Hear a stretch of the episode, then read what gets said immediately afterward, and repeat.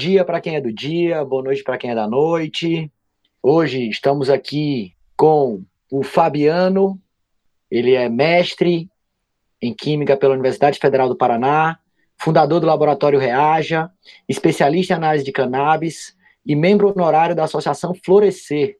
Para quem ainda não me conhece, eu me chamo Karel Guerra, sou paciente de óleo full espectro de cannabis medicinal por conta de estresse, ansiedade e insônia, com receita médica e devido acompanhamento.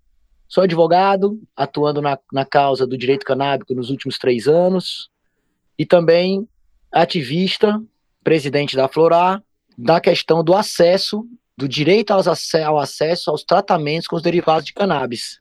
Então, sem mais, passar a palavra ao Fabiano para que possa se apresentar e a gente possa começar essa conversa. Tudo bom, Karel? Bom dia.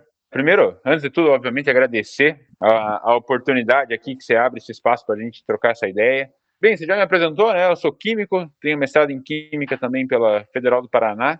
Pelo menos já há uns sete anos me dedico à minha carreira acadêmica especificamente a cannabis.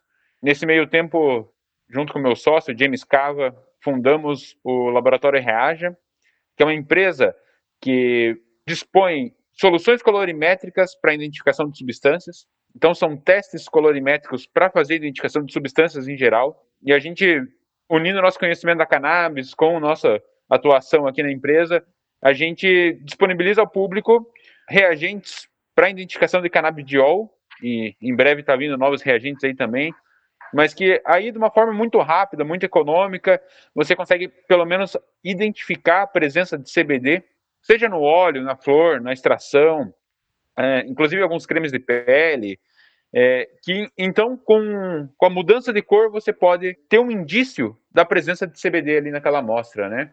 Acima de tudo, eu sou ativista da causa, luto pela mudança na lei, ajudo no que posso, né, é, dispondo meus conhecimentos em ajuda dos pacientes, das associações.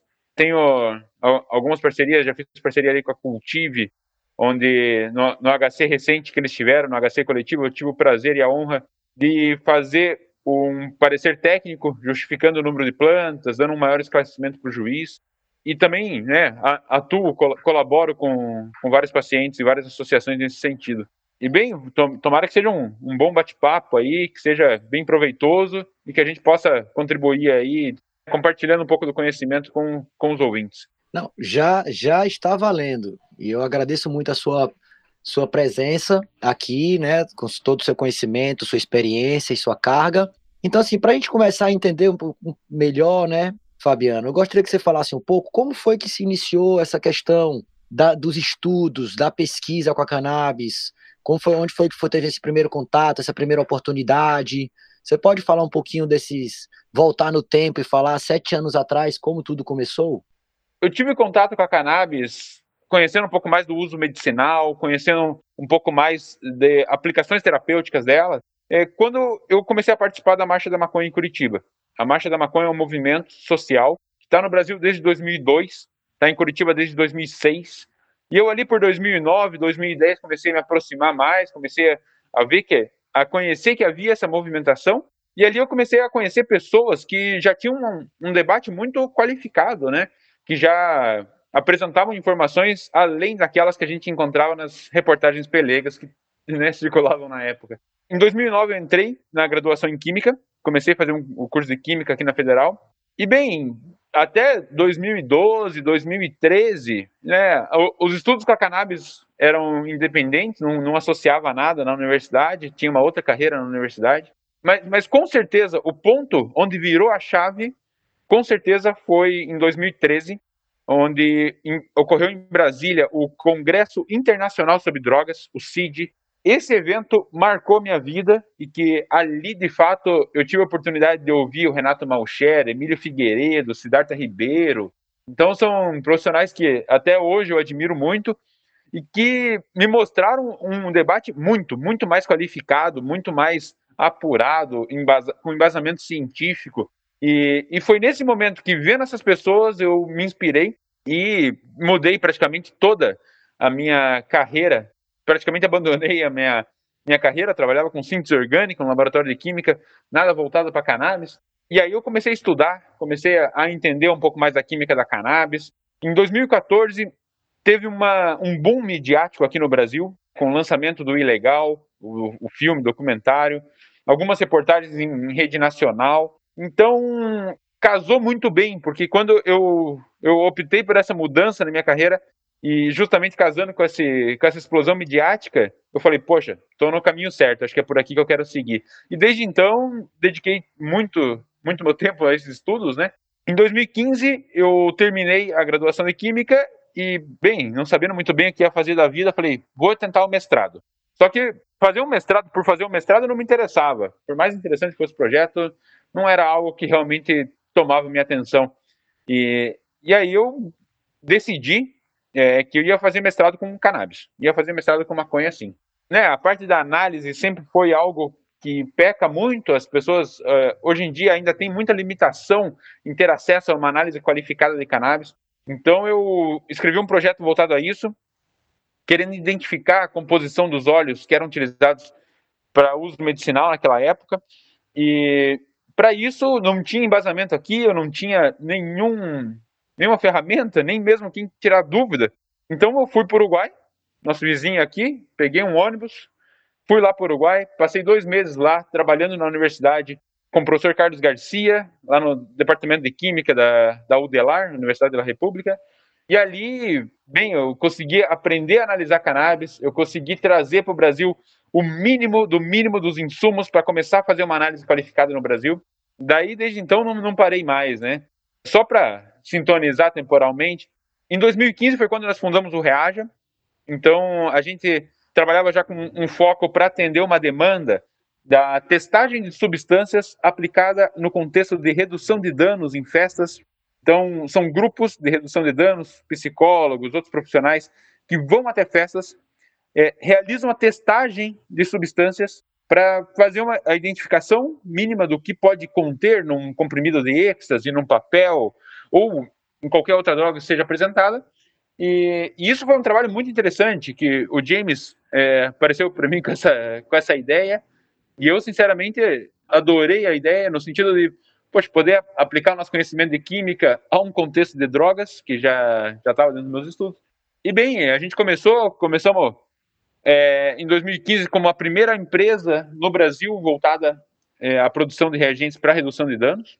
E isso casou ainda mais em 2017, quando eu estava terminando o mestrado, tinha analisado cerca de 40 amostras lá na universidade, e aí, quando eu fui ver as estatísticas, 95% dos óleos que chegaram até a mim dizendo que eram alto CBD, na verdade continham alto THC. Isso me deixou incomodado, isso me deixou realmente incomodado porque eu não. Acompanhando as mães, acompanhando as famílias, eu via o quão complicado era a família adquirir um óleo, não saber muito bem o que tem, começar o tratamento, não tem o resultado esperado, e, e aí às vezes acaba abandonando o tratamento com cannabis. Não é nem por, pela falta de ação do medicamento, às vezes porque comprou o óleo errado, né? Comprou um óleo com uma composição que não, não era adequada, ou em alguns casos extremos, infelizmente, nem mesmo continha canabinoides naquele óleo, sabe? Isso, poxa, me, me acendeu um, um, um alerta, assim, que quando eu terminei o mestrado eu não conseguia parar de pensar nisso. Aí, a gente já trabalhando com os testes colorimétricos, a gente sentou, começamos a estudar, pegamos livros, pegamos algumas referências, começamos a sentar para estudar e descobrimos uma, uma formulação que, assim, já é uma novidade de 110 anos hoje, né? O, relato mais antigo do, do uso desse reagente específico para identificação de cannabis é de 1911. Então é algo que não é de hoje, né? Uh, a gente então disponibiliza esse reagente para as pessoas a partir do, da, da, nossa empresa, né? E acaba sendo como uma ferramenta muito prática para a identificação de cannabis. Desde então, a gente segue trabalhando, segue buscando novas formulações, fazendo pesquisas aqui no nosso laboratório particular. E, bem, é, daqui para frente, eu sei que não, não saio mais de, desse caminho, né? Poxa, Fabiano, é, é emocionante ver um relato né, de uma pessoa que já tem, já está há tanto tempo nesse, nesse meio do, da cannabis medicinal e vendo essas dificuldades como um pesquisador, como uma pessoa da ciência, né?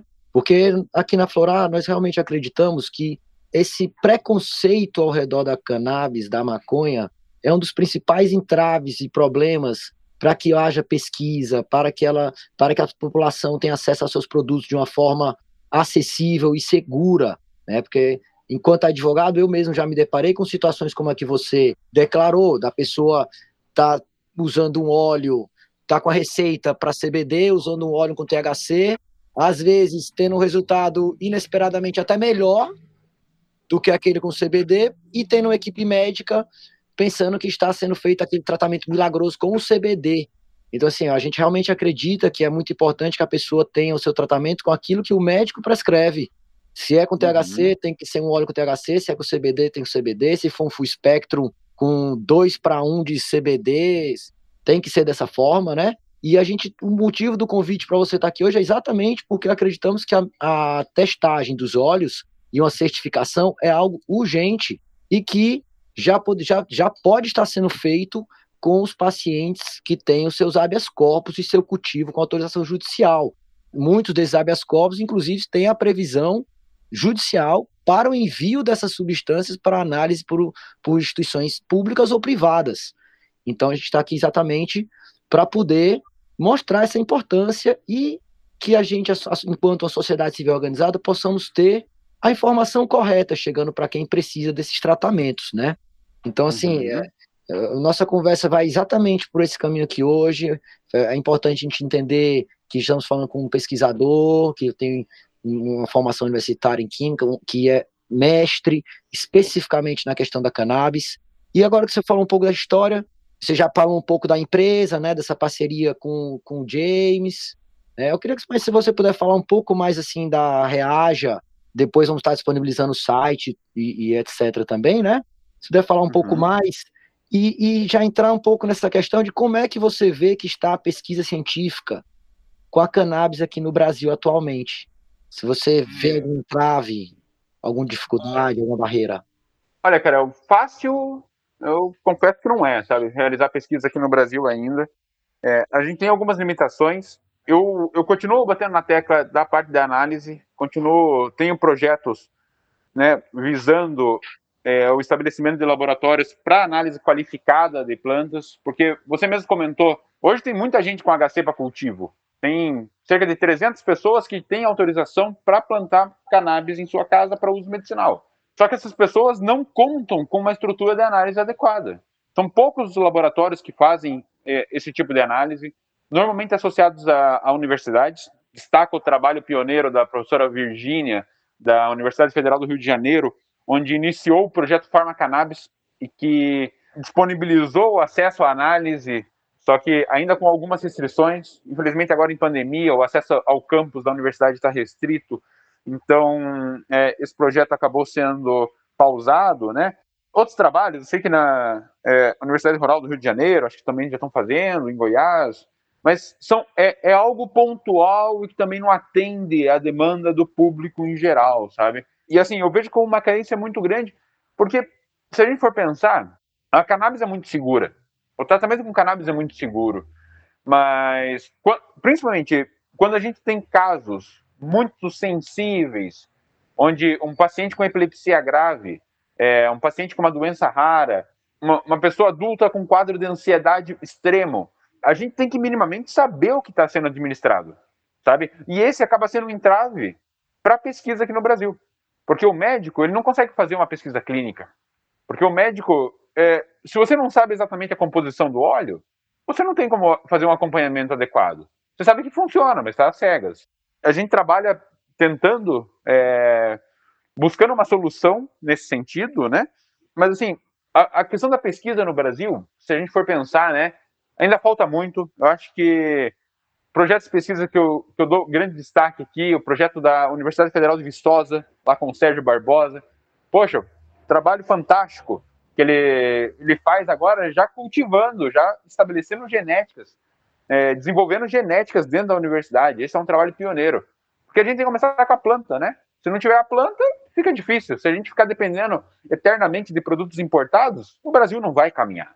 Né? Nós, como um, um, um, celeiro do mundo aqui, cultivamos de tudo para o mundo inteiro e a, e a, cannabis a gente ainda depende do produto importado. Isso acaba limitando muito, sabe, Carol? e assim, a gente tem que. For... As, as, pesquisas ainda acabam sendo um pouco restritas, porque o óleo artesanal, o óleo de algumas associações, o óleo é muito bom, o óleo funciona, apresenta resultados ótimos, mas às vezes se você não tem um embasamento é, exatamente do que tem ali, fica um pouco limitado para o médico, sabe? É, bem, toma 10 gotas, mas a quanto corresponde 10 gotas? O que está sendo administrado ao paciente? Então, isso são alguns entraves que eu acho que acaba bloqueando a parte da pesquisa, sabe?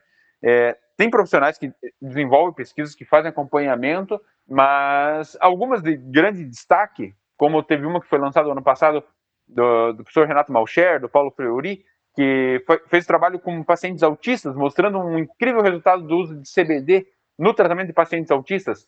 Foi um trabalho incrível, mas ainda depende de um produto importado, sabe? Então a gente tem que lutar é, agora pela mudança na, na lei, no, no projeto de lei 399, que propõe o cultivo aqui em, em, território nacional, né? A gente tem que mudar, lutar por uma mudança na lei para que a gente possa ter toda a cadeia produtiva aqui, porque isso vai fomentar a pesquisa, isso vai fomentar é, outros grupos para que a gente consiga evoluir nesse sentido, sabe? Perfeito, Fabiano. Eu sou total, total acordo com você. Eu realmente vejo que esses entraves, principalmente da pesquisa clínica, é, atrapalham a toda a sociedade e não nos permitem avançar de uma forma séria né, e, e, e científica, porque é como você mesmo disse, as pessoas estão tomando o óleo, está dando certo, mas afinal, o que estão tomando? Né? O pessoal pensa, fala muito em canabidiol, mas canabidiol é um dos componentes químicos da planta. Né? Algumas pessoas então estariam tomando tetrahidrocanabidiol, pensando que é canabidiol, né? Mas enfim, é, eu gostaria que você falasse um pouco então para gente, afinal de contas, o que é essa planta, o que é a maconha? Todo ser vivo normalmente é feito de, de vários elementos e componentes químicos. Então, o que é a maconha? O que, o que é que tem essa planta? Eu, eu brinco que na, na minha visão química, uma planta é um aglomerado de moléculas, né? E cada planta acaba sendo um aglomerado diferente que o, o que diferencia a planta de cannabis da, das outras plantas é justamente o perfil fitoquímico que é produzido pela, por essa planta, né? A, a planta como um ser vivo, ela tem que se proteger, né? Uma planta é imóvel, ela não pode correr de, uma, de um predador. Então, o que ela faz é produzir alguns compostos que, por exemplo, quando um inseto for degradar a planta, o que acontece? O THC, o CBD, os outros canabinoides, são essas substâncias que são produzidas pela planta de cannabis, acabam gerando um efeito no inseto e o inseto fala: opa, não vou comer essa planta aí porque não fez, não, não, não fez bem para mim. É assim que acaba sendo uma comunicação, né? E a planta de cannabis, ela, ela, ela produz justamente um grupo de, de compostos químicos que veio a ser chamado de canabinoides. Né? Você já destacou o THC, que é o tetraidrocannabinol, o, o CBD, que é o canabidiol, que são os dois mais abundantes, o, os dois estão presentes em praticamente todas as plantas de cannabis, só que esses são apenas dois né? É, a planta de cannabis é, já, foi já foram identificados cerca de 90 canabinoides, 90 substâncias que são produzidas exclusivamente pela planta de cannabis. Isso dá uma, uma identidade única a essa planta, né? Só que nós temos que pensar também, né? A planta por si só, ela não faz nada, né? A, a gente sente o benefício da planta quando é, esses canabinoides, essas substâncias, são administradas dentro do organismo do indivíduo, do paciente. E, e, o que eu acho muito louco é que uma planta que já foi que é proibida em, né, a nível mundial, ela tem muitas restrições, proibiram ela sem nem mesmo conhecer o que estavam proibindo, sabe, Carol? A entrada da planta de cannabis, da cannabis sativa, na lista de narcóticos, na Convenção de Opioides de 61, nosso professor Carlini já destacou, foi uma atitude totalmente errônea. A planta de cannabis não é narcótica. Ela pode ser sedativa, mas ela não é narcótica. Ela não vai te levar ao coma de jeito nenhum, sabe? Ela não vai dar os efeitos colaterais que uma droga narcótica, como são os opioides. Nesse cenário de meio cinza, né? Num cenário meio que não, as, as pesquisas sendo desenvolvidas no meio de proibição, né? A gente tem trabalhos relevantes, como por exemplo do professor Rafael Mechulan da Universidade de Jerusalém, onde lá nos anos 60 depois da proibição, a planta foi proibida em 61. Em 63, 64, ele divulga os artigos falando: olha, esse aqui é o CBD, esse aqui é o THC, e né, falando por cima assim, o que deixa doidão é o THC. O CBD não deixa doidão. Então a gente já sabia disso lá nos anos 60. E vale a pena a reflexão que pensar, poxa, proibiram antes de saber o que tinha. Então o CBD, que a gente sabe que tem baixíssimos efeitos colaterais, propriedades terapêuticas incríveis, uma margem de segurança absurda, né? É uma, uma droga 100% segura, não tem overdose. E bem, o CBD foi proibido junto. Por quê? Porque não sabiam que estavam proibindo. Então isso foi, foi um golpe para a sociedade que privou os pacientes de ter acesso a, essas, a, a essa medicação, sabe? Já há décadas. Essas políticas elas vêm impossibilitando, vêm deixando de lado a, a oportunidade das pessoas terem qualidade de vida. Quando eu realmente parei para pensar, onde né, o professor Carlini, Elisaldo Carlini, que infelizmente nos deixou ano passado, ele fez um trabalho muito pioneiro, onde, em parceria com Rafael Mechula, recebeu amostras de CBD purificado, amostras ricas em CBD, e comprovou em humanos a eficácia do CBD para o tratamento de epilepsia. Isso foi no começo dos anos 80. O trabalho feito nos 78, 79, publicado em 80, 81.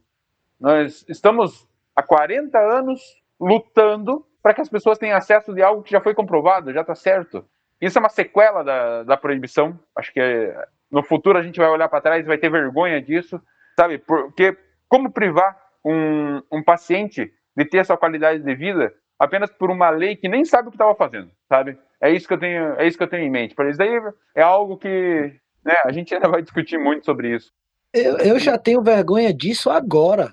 Para é. mim já é uma vergonha agora, entende? Afinal de contas, é, são vidas de pessoas que tá esper está, estão esperando que essa ignorância seja vencida, né?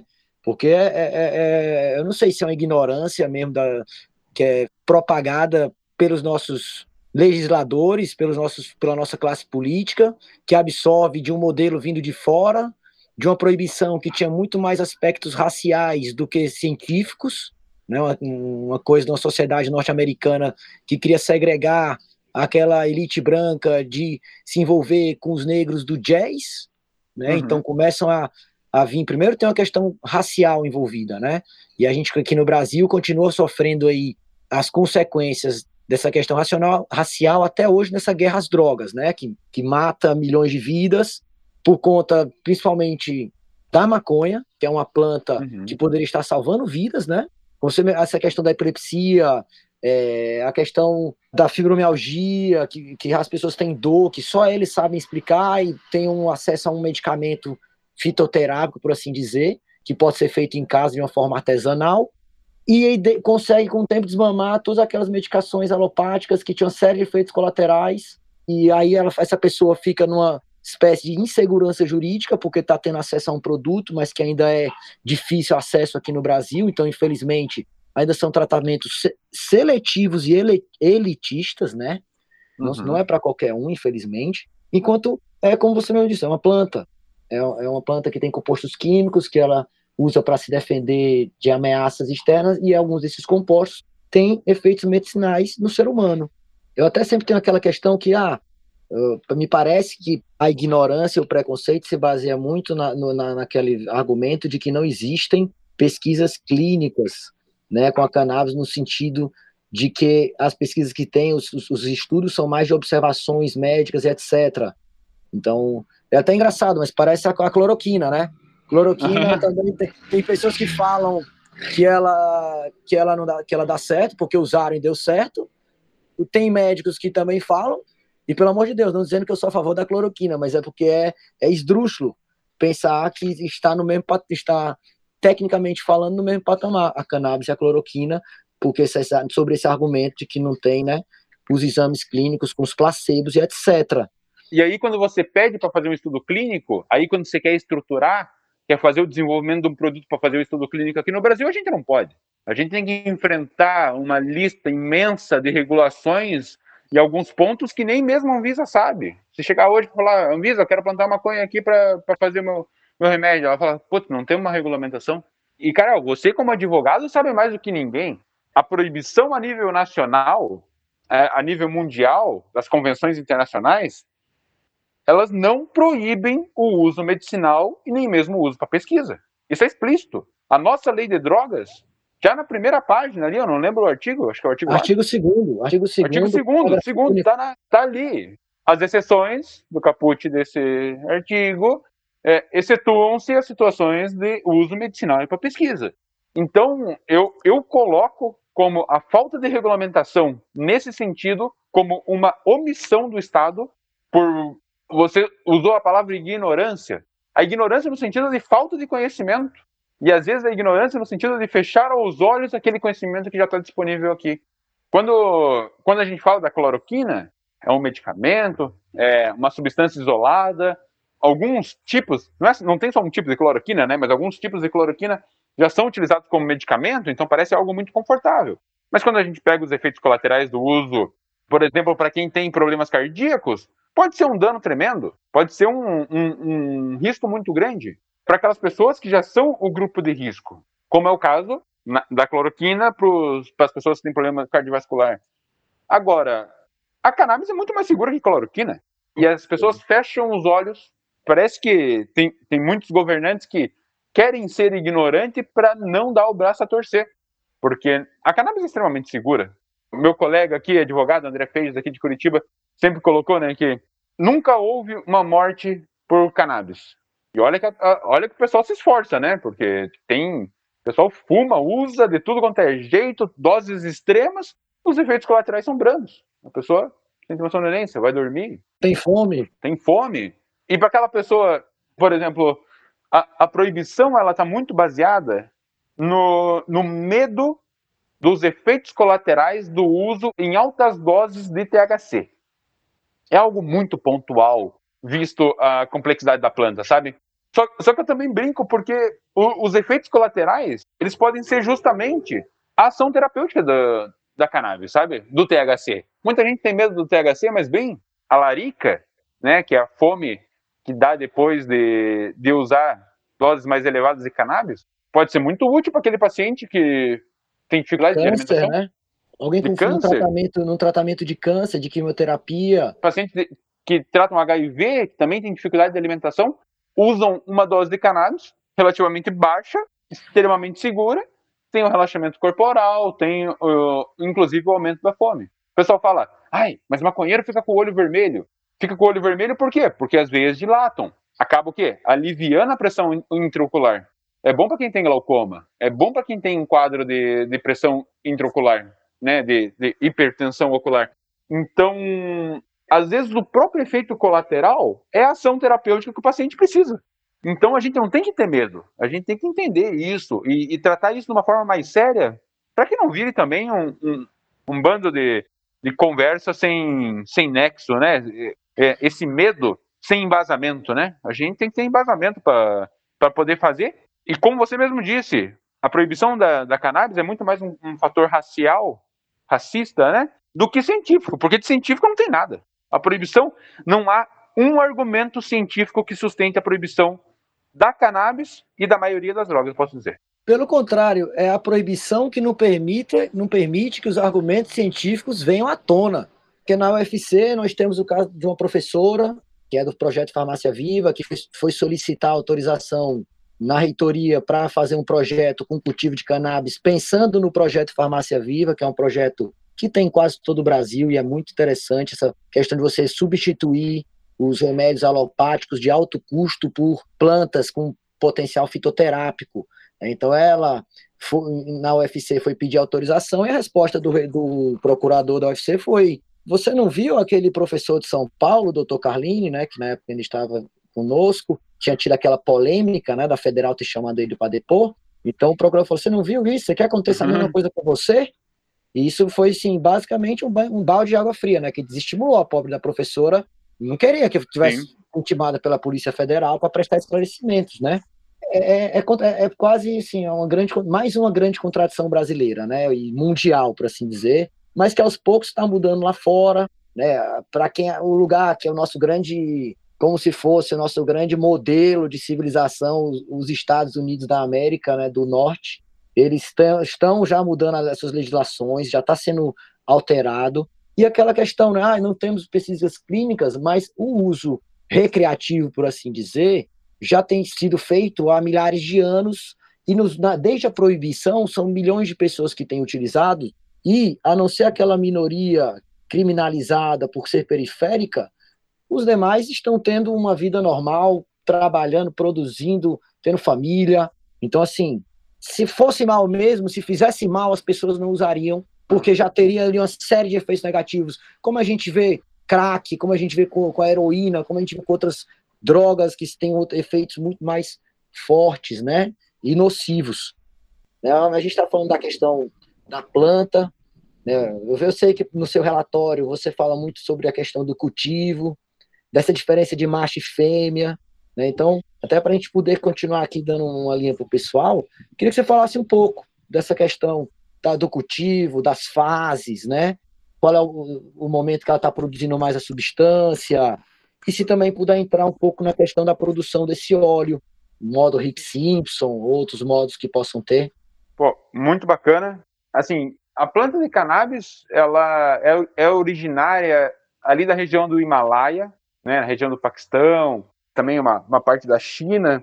E bem, ela é, é uma planta de ciclo, ciclo anual, então ela floresce uma vez por ano e aí acaba, né? Ela gera sementes e segue a vida, né? Então você não na natureza você não consegue colher duas vezes uma planta de cannabis, né? Você colhe uma vez só.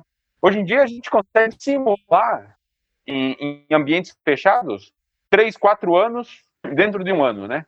Então a gente consegue fazer o ciclo da planta é, ser transformado, ao invés de ser um ciclo anual, demorar um ano para colher, a gente consegue reduzir isso para períodos de até quatro meses, três, quatro meses até, os mais rápidos elas que contêm a maior concentração dos canabinoides, as plantas do sexo feminino, THC e CBD principalmente. Então a gente faz todo o cultivo para que a gente tenha lindas flores das plantas fêmeas. As plantas do sexo masculino eh, normalmente devem ser descartadas. E bem, quando é realizado um, um cultivo, podemos dividir em duas principais etapas, onde é, é a etapa de vegetativa, onde a planta inicia seu crescimento então ela começa a tomar corpo, ela começa a desenvolver sua estrutura, e aí é, normalmente isso está associado a um período de luz um pouco maior. Então, na natureza, aqui para nós no hemisfério sul, ela cresce de setembro, que já está ali na primavera, e ela, ela tende a crescer até dezembro. Dezembro, quando o tempo de luz acaba diminuindo por dia, né? ela identifica e fala: opa, mudamos de estação. Então, quando, você, quando a gente entra no verão, ela identifica isso, então ela começa a florescer. Aí, quando há a redução do número de horas de luz disponível, a planta já entende que já está na hora dela se tornar madura. Isso também pode ser feito, como eu disse, no cultivo indoor, onde você utiliza, muda o número de horas onde você expõe a luz à planta, e aí ela entra no período de floração. Então, já é o período mais interessante, né? As plantas machas a gente deve retirar para que não polinizem as plantas fêmeas. Caso haja polinização, vai ter o surgimento de sementes, e, isso faz com que diminua os teores de canabinoides nas flores. Então, a gente deve é, se atentar a isso também, né? A parte de cultivo, poxa, tem uma infinidade de, de detalhes que a gente pode falar sobre, mas é, né, essas seriam as duas principais etapas, o, o, vegetativo e a floração. E aí a gente percebe na floração, conforme a flor vai tomando corpo, vai aparecendo aquelas pequenas glândulas, que são chamadas de tricomas. São pequenas glândulas que chegam a reluzir na flor. Ali está tá muita concentração dos canabinoides. E quando isso já atinge seu ápice, é realizada a colheita. E a partir da colheita, aí a gente tem outra infinidade de possibilidades para tornar esses canabinoides, aquela composição química que está ali nas flores, a gente tem que trabalhar com ela de alguma forma para que a gente possa administrá-la no nosso organismo. Uma via de administração, por exemplo, muito conhecida é a via fumada. Né? Apesar de não, não ser tão aceita para uso medicinal, é sim uma via de administração e alguns tratamentos, inclusive, podem se beneficiar do uso fumado por, por ser um efeito muito mais rápido, muito mais intenso. Outra forma é realizar a extração. Então a gente extrai os compostos de interesse da planta e concentra eles e coloca, por exemplo, num frasco de óleo. Né? Essa extração pode ser feita com álcool, pode ser feita com extração com butano, tem extrações físicas com gelo, com gelo seco. É uma lista aí que a gente pode juntar pelo menos 10 técnicas de extração comuns para que a gente possa trabalhar. E, por exemplo, quando a gente utiliza um extrato em azeite, que é o mais conhecido, que é o mais popular, a gente tem que saber que o, o efeito é diferente do efeito quando fumado, sabe? É, a ação é um pouco mais lenta e mais duradoura, não tem um pico de concentração no sangue tão alto, então a liberação acaba ocorrendo aos poucos. E isso, para o uso medicinal, acaba sendo muito interessante. Você tem é, uma forma mais branda de ser administrado e que você consegue regular muito melhor a dose. Aí, se você faz um extrato, você pode fazer inúmeras formas de administrar esse, esses compostos, né? É realmente um universo, né? Esse da, da cannabis, essas formas, suas formas de administração. É, eu, pelo que eu conheço de algumas máquinas, tem já máquinas que em diferentes temperaturas extraem diferentes canabinoides. Né? Uma certa temperatura vem o CBD, depois vem o THC, o CBN, uhum. né? Então, assim, são máquinas que parecem ser caras, né?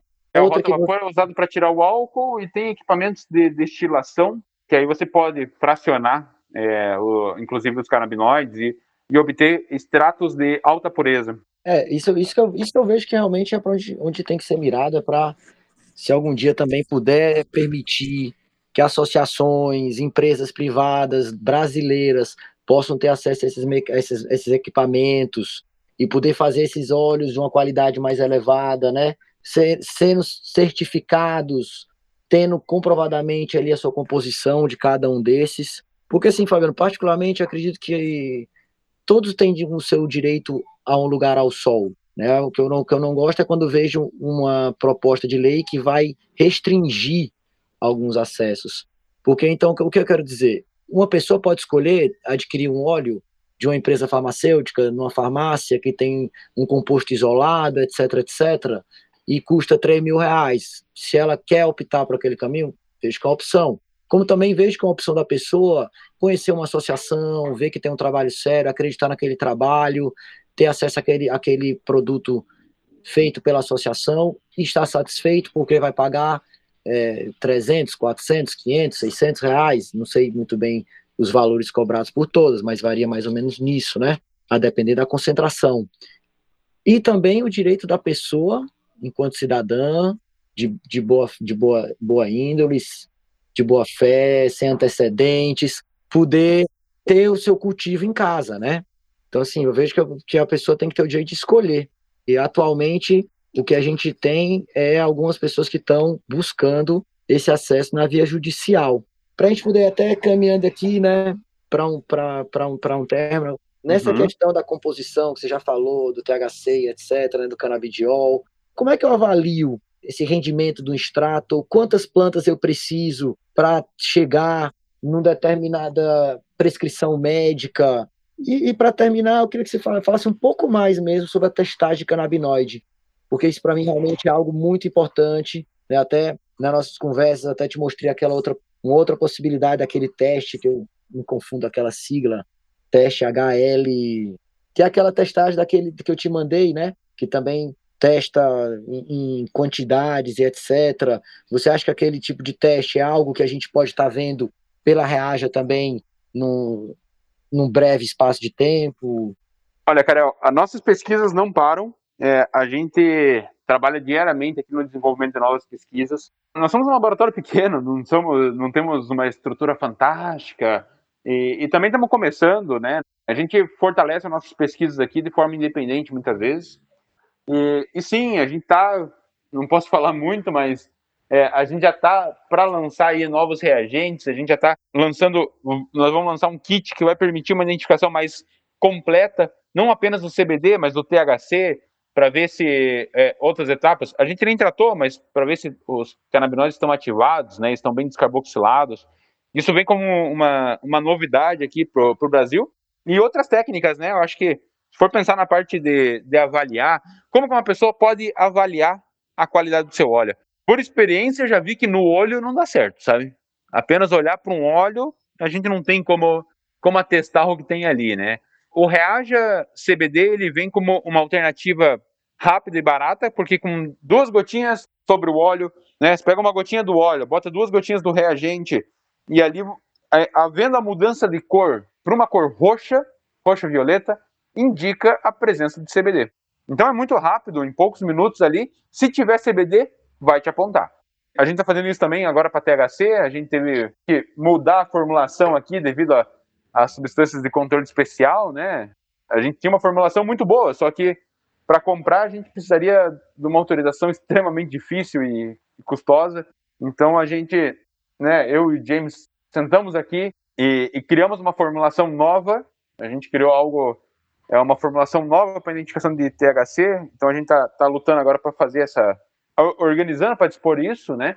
A gente tem técnicas que já são comercializadas lá fora e que nós utilizamos aqui no nosso laboratório, que são técnicas cromatográficas, por exemplo, a cromatografia em camada delgada, muito conhecida como TLC, da sua sigla em inglês, que aí já permite ver não apenas a, a, a abundância de THC ou CBD, mas também ver a presença de outros canabinoides, CBG, CBN, THCV. Então você consegue uma, uma análise muito mais ampla, né?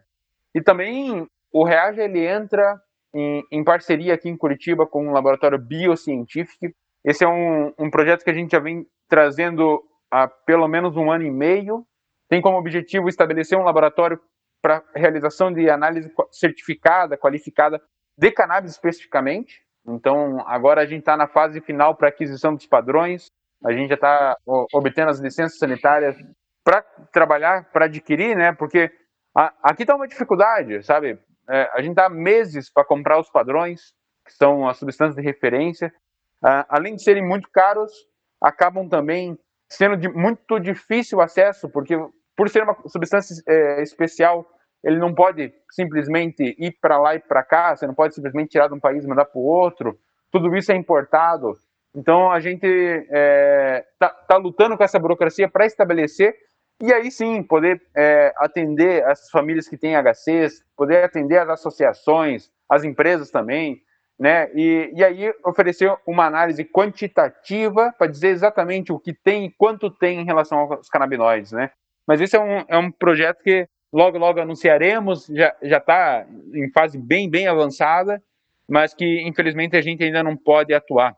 E bem, né, o, o, o Reage ele se posiciona como uma empresa para oferecer esse tipo de solução, né, é, a gente apresenta métodos, a gente foca principalmente no baixo custo dos métodos de análise, então você adquire um, um CBD, você consegue testar no mínimo 10 amostras e com custo baixo comparado às outras técnicas, e a gente quer popularizar isso cada vez mais para que aquela pessoa que não tem condição financeira, que às vezes juntou aquele dinheirinho para adquirir aquele óleo de cannabis na esperança de, do benefício no seu tratamento, também consiga testar e avaliar minimamente ali a composição, a presença dos principais canabinoides. A gente luta principalmente pelo acesso. Eu acho que uma, uma mensagem que a gente deve deixar, a gente tem que lutar pelo acesso. Só que o acesso não é o produto de R$ 2.500, R$ 2.000 que está disponível na farmácia, sabe? A gente tem que lutar pelo acesso, de baixo custo, para que as pessoas tenham acesso, para que não onere nem o paciente, nem mesmo o governo, né? Porque a gente fala, bem, vamos colocar no SUS, mas se for produtos absurdamente caros, é, o custo para o governo também vai pesar muito ao longo do tempo.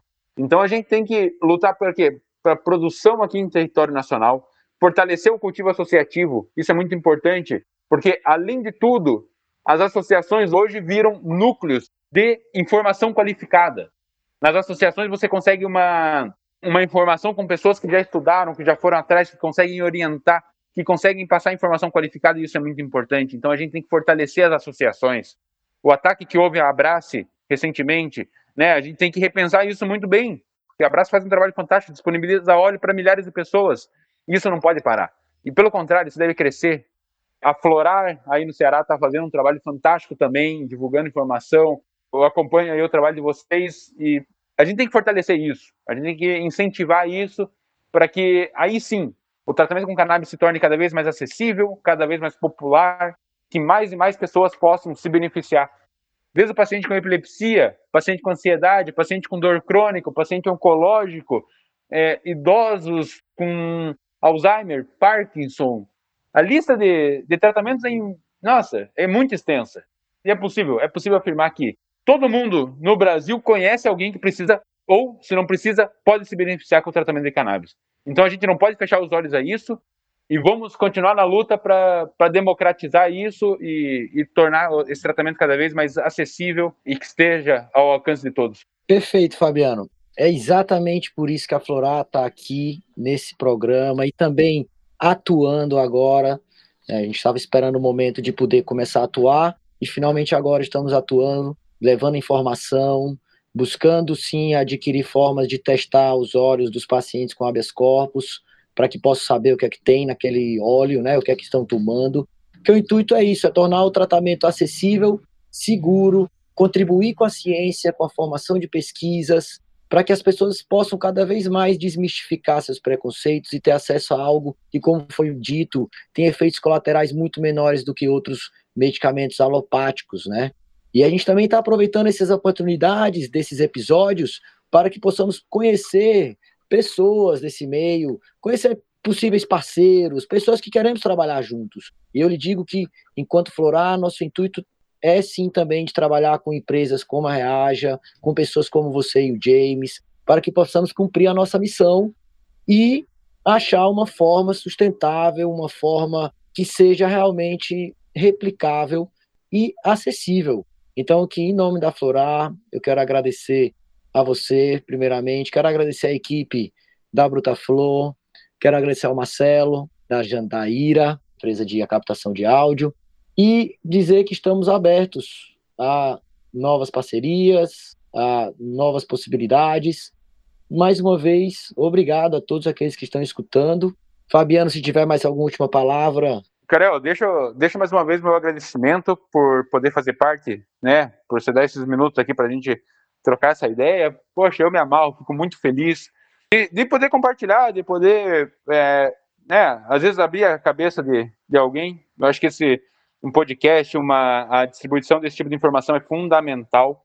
Só para registrar também, quem quiser mais informações sobre o Reaja, pode acessar nossa página, no, nosso perfil no Insta, né? reaja.br também tem o nosso site, nosso e-commerce, reaja.com.br. E lá você tem mais informações do acesso a esses olhos, algumas informações também. Né? A gente está tá fazendo uma série de, de lives agora também, buscando é, difundir os conceitos da redução de danos, da cannabis medicinal e outras políticas que fazem parte, né, que são pilares aqui do Reaja. E também colocar sempre né, à disposição, o, o Reaja está, sem dúvida, sempre à disposição aí da associação no que a gente puder ajudar, não tenha dúvidas que a gente vai fazer. Tá bom, Carel? É. Agradeço muito e, pô, desejo sucesso tremendo aí para vocês. Valeu, Fabiano. Sucesso para nós, todos envolvidos nessa causa. Para vocês que escutaram mais uma vez, obrigado e até um próximo episódio.